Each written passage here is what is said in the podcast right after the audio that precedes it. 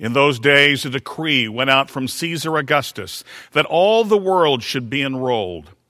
This was the first enrollment, when Quirinius was governor of Syria. And all went to be enrolled, each to his own city.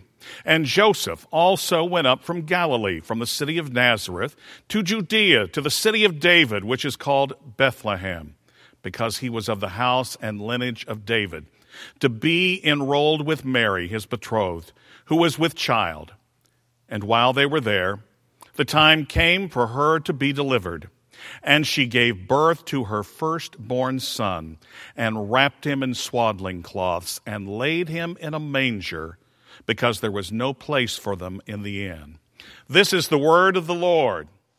Thanks be to God.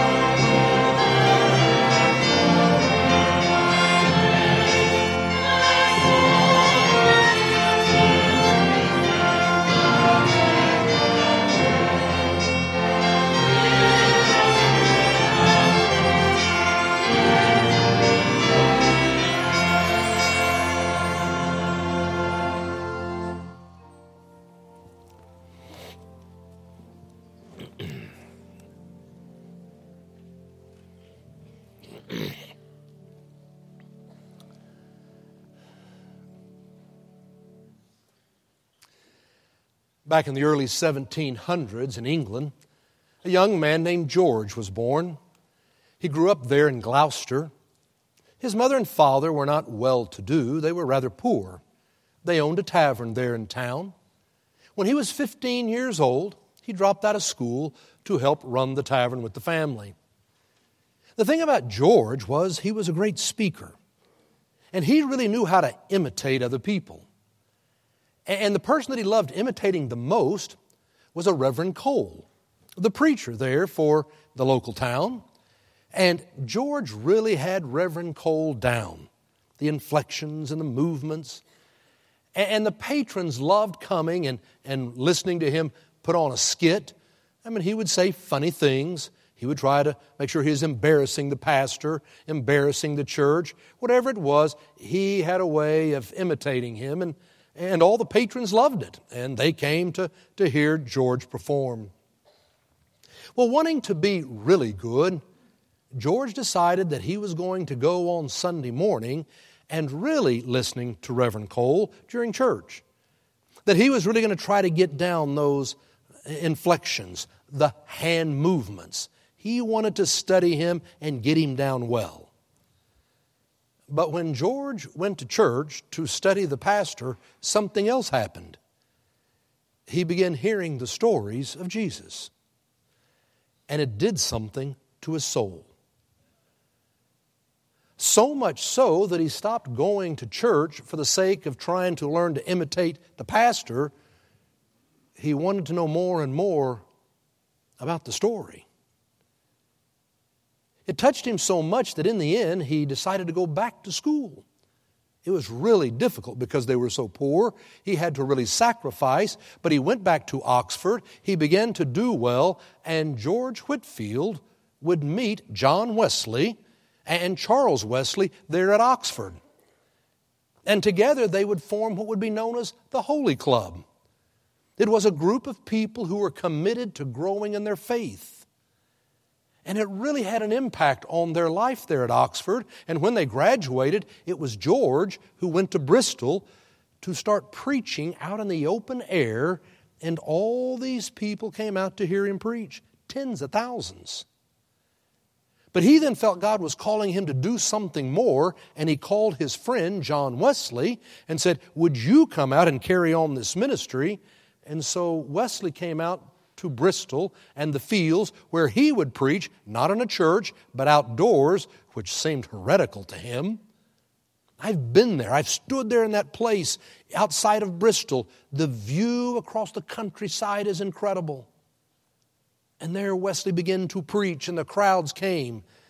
And that really was the beginning of the Methodist Church.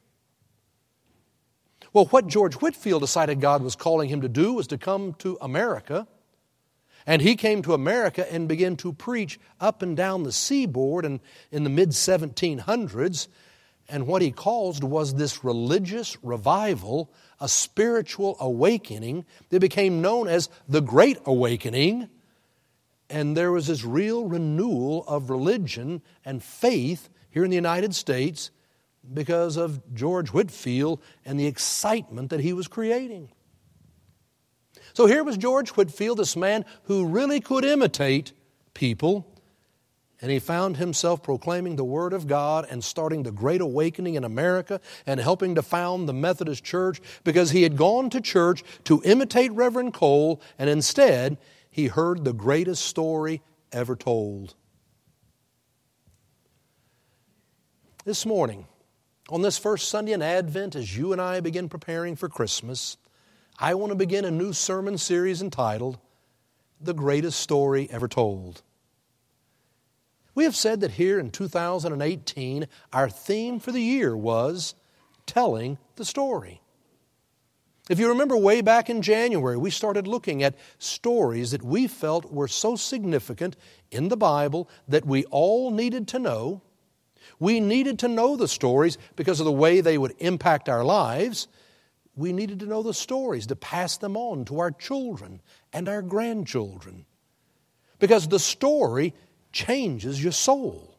It does something to you. And so all year long we've been talking about the stories we need to know in the Bible, but we've also been encouraging you to tell your faith story. It's why we set up our, our recording booths. They've been out here in the narthex, they're down in the gallery. All year long we've invited you to go by, sit down, maybe it's a couple minutes, maybe it's longer. Talk about how God has blessed you, or how you came to know Christ, or how God has used you in the world. Share what you need to share. We give you a copy for your family, and whatever you share is going to be kept in our archives as a part of our history forever. If you have not shared yet in the video booth, I encourage you to do so in the month of December. Someone will be out there to help you after the service today. You can come by any day of the week you would like. Be a part of the history of telling your story of faith. Because when you tell the story, you know, it, it, it does something to your soul.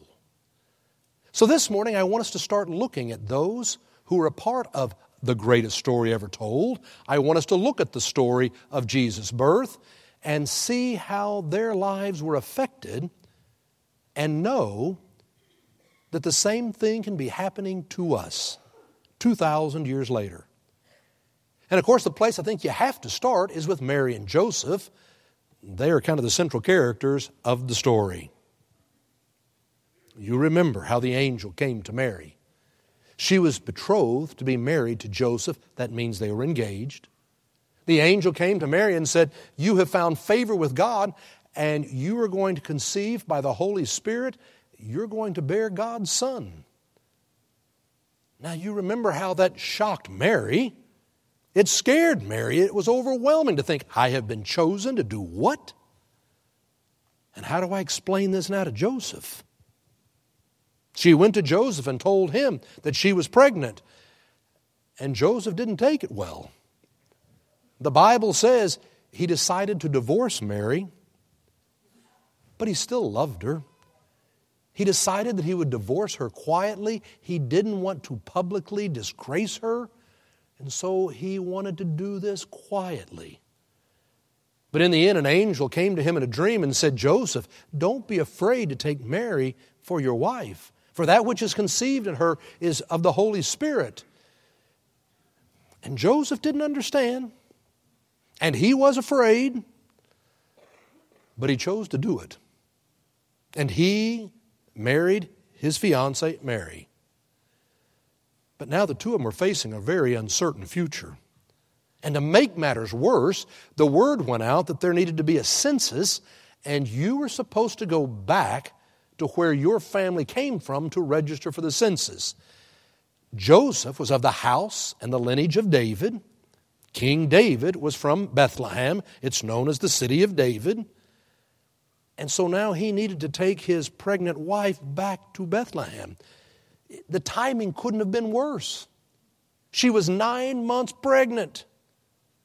And they were fearful if she's riding on a donkey all the way from Nazareth to Bethlehem, we're going to get to Bethlehem and there probably isn't going to be room. It's going to be overrun with people. And what if that's the time that she goes into labor? Those are the things they were afraid of. And sure enough, it's exactly what they feared happened. They get to Bethlehem. There is no room. Finally, an innkeeper says, you can go to the cattle stall. They get out to the cattle stall, and that's the night that Mary goes into labor. She has her son. She wraps him in swaddling cloths and lies him in a manger. A manger was a trough for hay to feed the cattle.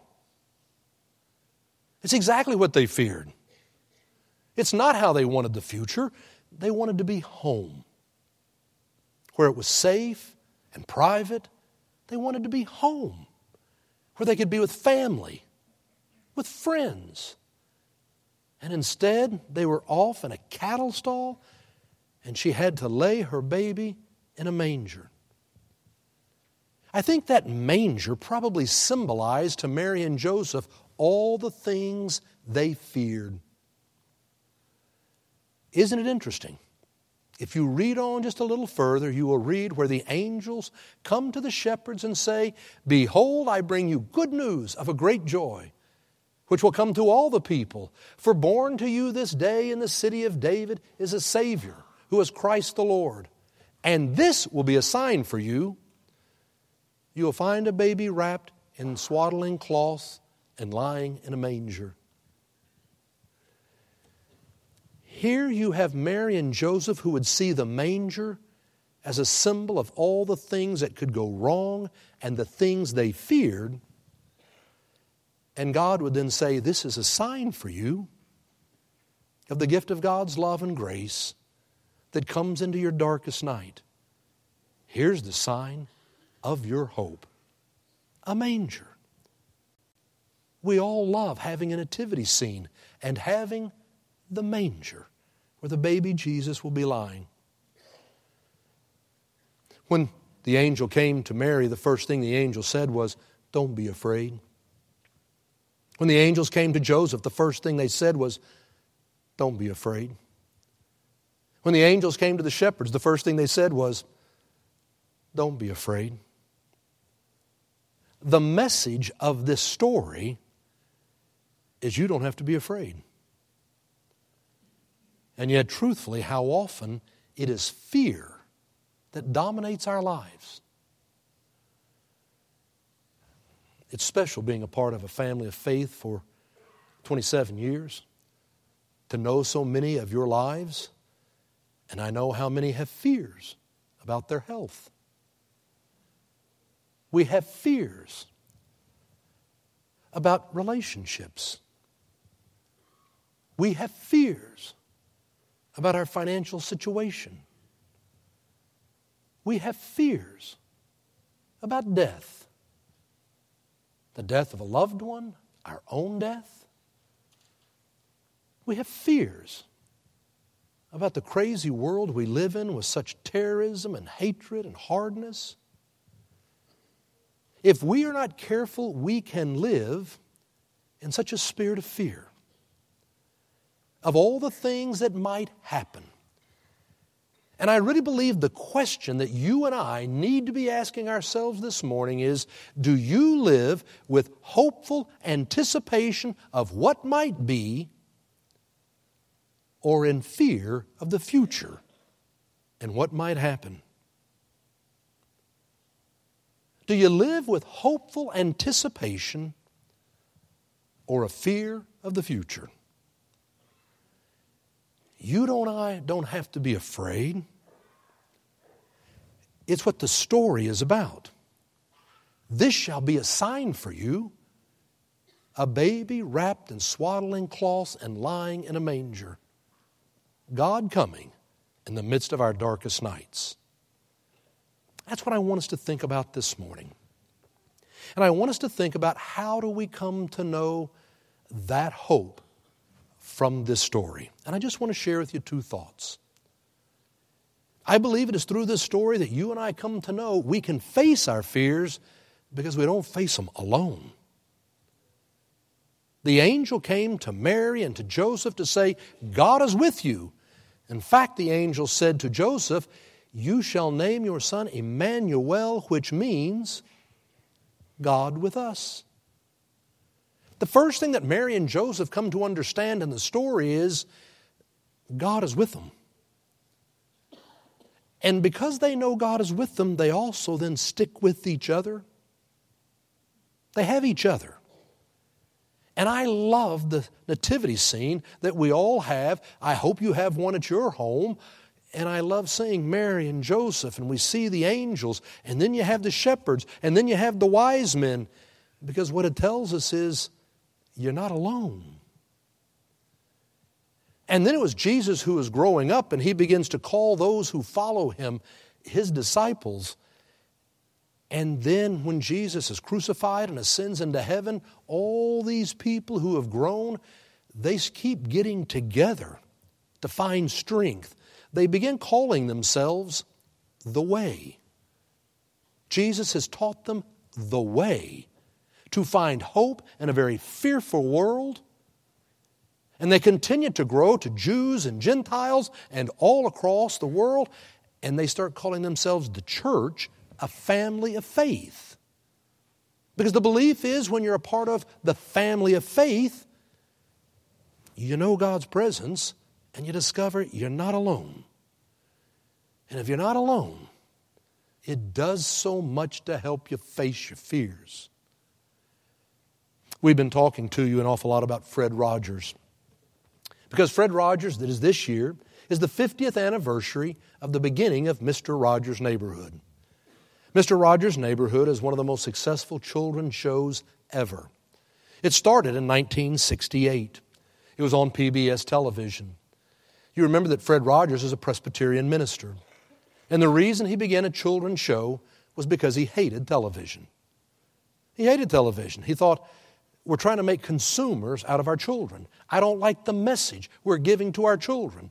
So he started a whole different kind of show on P B S, Mister Rogers' Neighborhood. And what he wanted to do was to help children deal with their fears. How do you deal with a time if your parents are getting divorced? Or there's separation? Or there is death of a pet or a loved one? What do you do when you hear about assassination? He dealt with Bobby Kennedy in nineteen sixty-eight. What do you do when you hear people talking about hatred of races going on in the sixties? He knew that adults were afraid and they had feelings, but he knew children did. How do you help them deal with their fears? And so he started Mister Rogers' Neighborhood. It went hugely successful. And one year later, in nineteen sixty-nine, it almost ended. It was L B J who originally started P B S. He too believed we needed to have television with an important message and not just a commercial program. So he created the funding for P B S, but in nineteen sixty-nine, Nixon was president, and Nixon wanted to cut the funding. He didn't want P B S. He felt it was a waste. He needed money for the Vietnam War in the budget. He wanted to cut it. So they had Senate hearings to decide what to do. And with these Senate hearings, the person heading it up was Senator Pastore. Senator Pastore had made it already known in nineteen sixty-nine he didn't like television. And he now is going to decide, do they keep funding for P B S? Ten people were invited to come and address the, the Senate committee. He would make the decision, basically. And the first nine came, they had their statements, they would read their statements, answer questions. It was not going well. The tenth person invited to address the Senate committee was Fred Rogers. Fred Rogers had his statement prepared. He was ready to go before the committee. But when he came before the committee, it just didn't feel right. And he said to the senator, he said, Senator Pastore, I teach my children trust. And I trust that you will read this statement that I have prepared. I'd like to just give it to you, and I trust you will read it. Can I just talk to you? You can do whatever you like. And so Fred started to talk. And I want to read you what he said, some of what he said. I'm very concerned, as I know you are, about what our children are seeing on T V. I know these kids are going to struggle as they get into elementary school. They're going to get called names. They are going to be rejected. It's hard when kids go to school. I want to get to these kids, and I want to have the opportunity, while they are really young, to look at them each day and be able to tell them that they are special, that they are loved, that they are important, that somebody cares about them. I'd like to be able to start off a show each day and say, would you be? Could you be? Won't you be my neighbor? Then I'd go on to talk about how to deal with anger, how to deal with loss, when a pet dies or a family member dies. I'd try to talk about the lessons of life. And then I'd end each show by saying to each child as I looked out at them, you know, you've made this day a special day just because you're you. Well, I've watched the film of Fred before the Senate. And as he's going through this, you can watch Senator Pastore. He's sitting up there with his glasses. He's not a very happy guy. And he begins to tilt his head. His mouth starts to open. His face starts to soften. And when Fred comes to the end, he pulls off his glasses and he said, well, I think you have your twenty million dollars. They got their funding. P B S exists today because of Fred Rogers in nineteen sixty-nine. They decided to keep it. Because every day Fred Rogers wanted to be able to say, you're special just because of who you are. You've made this world a better place because of who you are. And you can be a part of the neighborhood. We are together neighbors. Now, you know that we're going to be having our Christmas parties tonight, tonight up in Edmond, uh, next week down here at the downtown campus. And every year when we get together for our all-church Christmas party, we conduct a little business, then we have a wonderful meal together, and then we kind of have a report of all that's gone on in the church this last year. We try to celebrate what God has done, and we try to do it in a fun and inspirational way. And so each year we do a movie. And this year the movie we're doing is entitled Mister Long's Neighborhood. And I get to be very Mister Fred Rogers-esque. I, I, the whole movie is about how I've been affected by Fred Rogers and how it's made me different. And so then I'm going to be meeting all the staff and, and I'm going to be learning about their ministries and what they've done. And there's lots of laughs and there's lots of humor. And but when we were doing this movie, and we'd be coming and I'd be listening to them talk about what had happened in this last year, all the ministries that you have done, the lives that are blessed, and I'm listening to this staff person talk. I then always say, thank you. Thank you for what you've done. Do you know you're special just by being you? And as I said this, even though it was a line out of the script, and I'm looking into the eyes of staff people, I got to tell you, it did something to my soul. It was supposed to be all funny. It was doing something to my soul to speak those words. And it was interesting to look into the eyes of the people who were hearing this. And they knew it was out of the script and supposed to be funny. And I could see something meaningful happening to them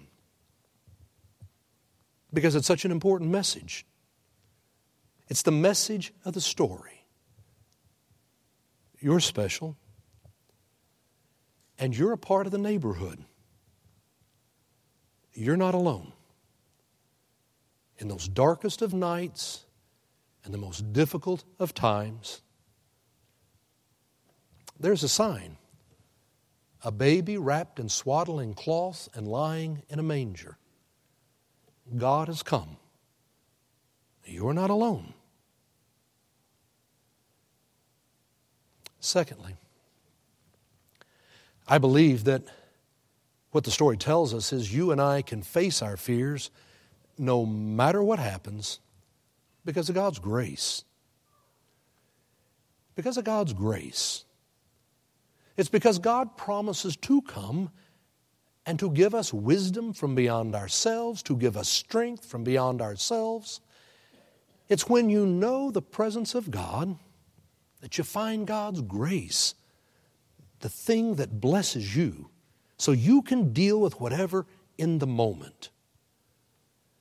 You know, I, I know that so often you and I feel like when we're in those dark nights and we're afraid, we don't feel worthy of God's grace.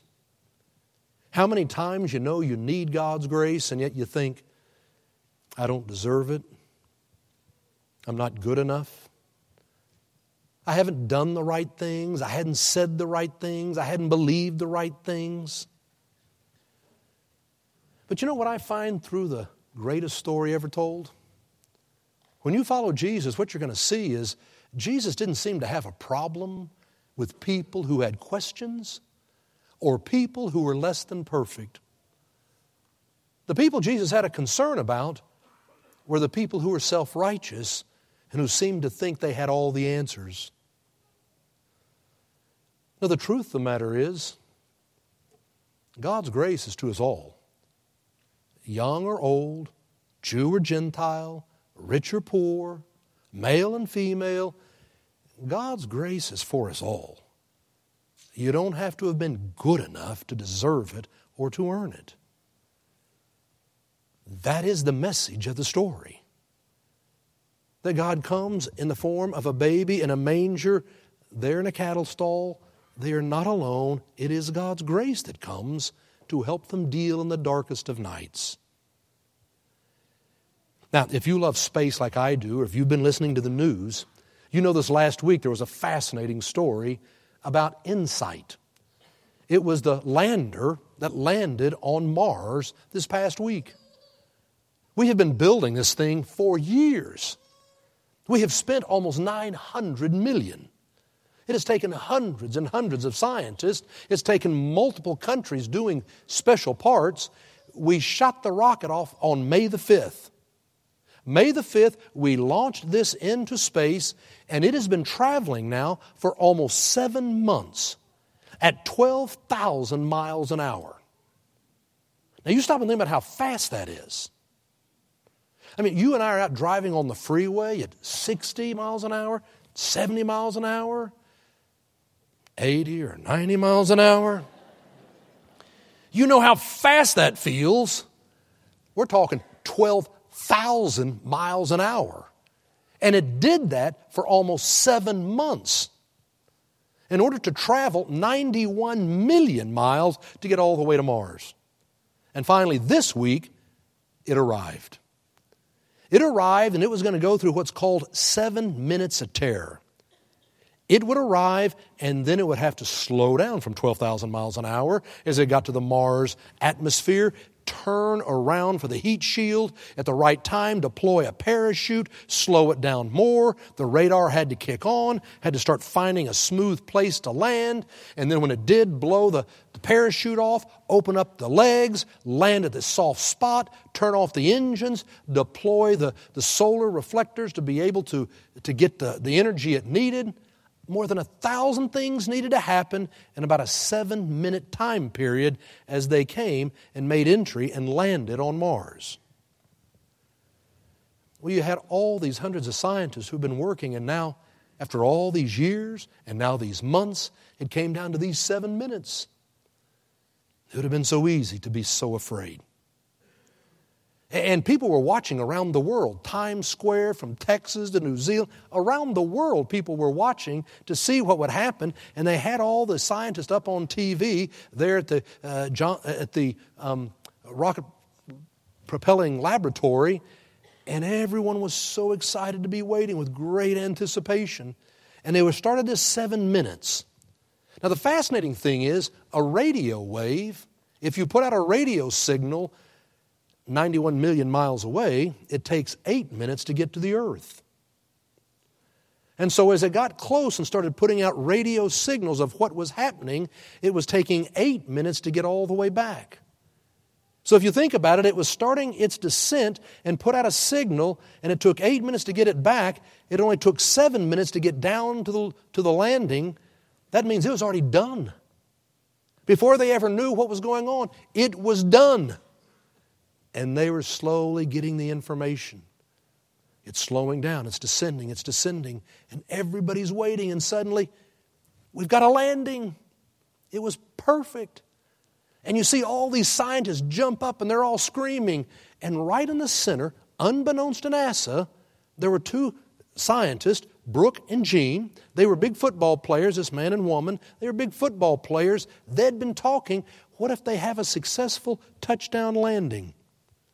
And they'd been studying the N F L, and they decided they had their own handshake, and they jumped up, and they started slapping each other's hands, beating each other's forearms, banging each other's elbows, giving high fives. It was perfectly choreographed right there in the middle. People around the world, it's gone viral. Everybody wants to see the NASA handshake. Like regular scientists, they had watched the touchdown handshake in the N F L, and they went back frame by frame, learning exactly what they did, so they could choreograph their own handshake, and they were ready for that exciting moment. If you hadn't seen it, go online. It's great fun. Rather than living out of a tremendous fear of what may happen, they were living with a hopeful anticipation of what might be. They were not paralyzed by fear. They were ready for the future. Now, I'm watching all this, and I'm getting really excited because I love space and flying, and it made me start thinking how it was fifty years ago right now we were getting close to landing on the moon. Some of you will remember that. fifty years ago, we were getting close.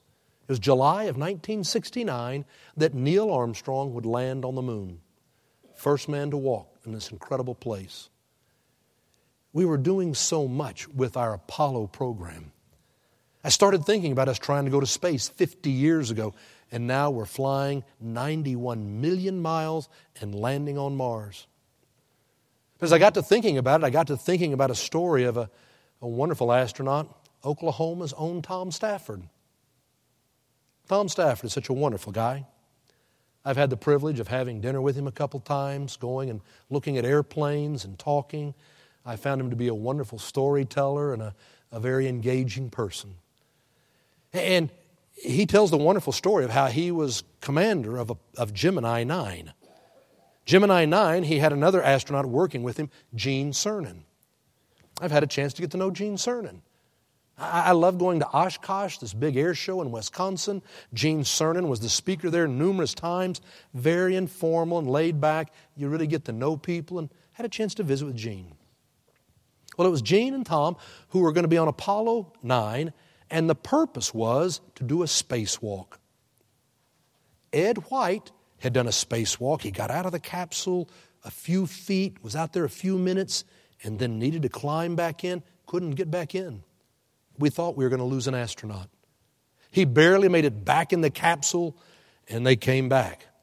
Well, NASA now wanted to have a second spacewalk, and they were going to take a huge leap. They wanted Gene Cernan to be on a one hundred twenty-five foot tether and to be out there a couple of hours in space as this capsule is flying more than one thousand miles an hour around the earth. That was going to be dangerous. And so they were prepared, they were trained. The day came for the, uh, for the blast-off, and Tom and Gene were getting dressed. They were in their special place getting dressed when in came Deke Slayton, who's in charge of astronaut crews. And he came in and said, "Tom, I need to speak to you privately for a moment." They went into another room and they closed the door. And Deke said, "Tom, NASA brass is very concerned. They're very concerned that, that Gene is going to get out there and he's going to die. And if he dies, well, they decided that it's not going to be good to have a dead astronaut flying around in space. That won't be very good P R. So if that happens and he dies out there, you got to bring him home." And Tom starts thinking about this. And he said, "Wait a minute. If he's out there on a one hundred twenty-five foot tether and he dies and you want me to bring him home, flying this capsule, that's, that's going to get really difficult. And wait a minute, if he's out there, I can't close the door, the hatch to the capsule, and that means when we come into reentry, there's three thousand degree heat and flames coming around. It's going to come into the capsule and burn me up. And if I can't close the capsule, we're going to hit the ocean, water's going to come in, it's going to sink, and if I happen to have survived, then I'll drown." And Deke is listening to Tom kind of getting on a roll, thinking this through, and he's going, uh-huh, uh-huh, uh-huh. "What do you want me to tell the NASA brass? You tell them that when those rockets fire and those bolts blow, that I'm the commander of this mission, and I will decide what we do when it happens." Deke said, "Okay." He went away. Tom came back out into the room to finish getting dressed with Gene, and Gene said, "What did Deke want?" Tom didn't say a word. They finished getting dressed. They went out to the launch pad. They climbed into the capsule. They strapped them down. They closed the door. Gene couldn't take it anymore, and he leaned over and said, "Tom, what did Deke say?" And Tom looked at him and said, he said, "Have a good flight." What I knew was Tom Stafford had been a member of the Weatherford United Methodist Church. And when he was in Houston, he was a member of the Seabrook United Methodist Church. Connie Winborn was the pastor, who was a friend of mine, since I lived down in Houston too. What I knew was that Gene Cernan was an active Episcopalian. And when these two men were sitting on top of this rocket, ready to go blasting into the darkness of outer space, they knew it was going to get dark and a very unpredictable future. But they would see the light of the stars. They weren't afraid. They weren't afraid because they knew that they were going into an uncertain future, but not alone. And with the gift of God's grace that would help them to know what to do in the moment, whatever came. No, they weren't afraid. It was with hopeful anticipation of all that might be they blasted into space. You and I can either live with a fear of the future and all that might happen, or we live with hopeful anticipation of all that might be. Because there is a sign. You will find a baby wrapped in swaddling cloth and lying in a manger. You don't have to be afraid because of the greatest story ever told.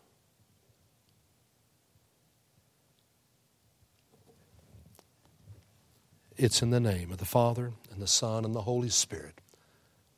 Amen. Let each of us lift up our own silent prayer.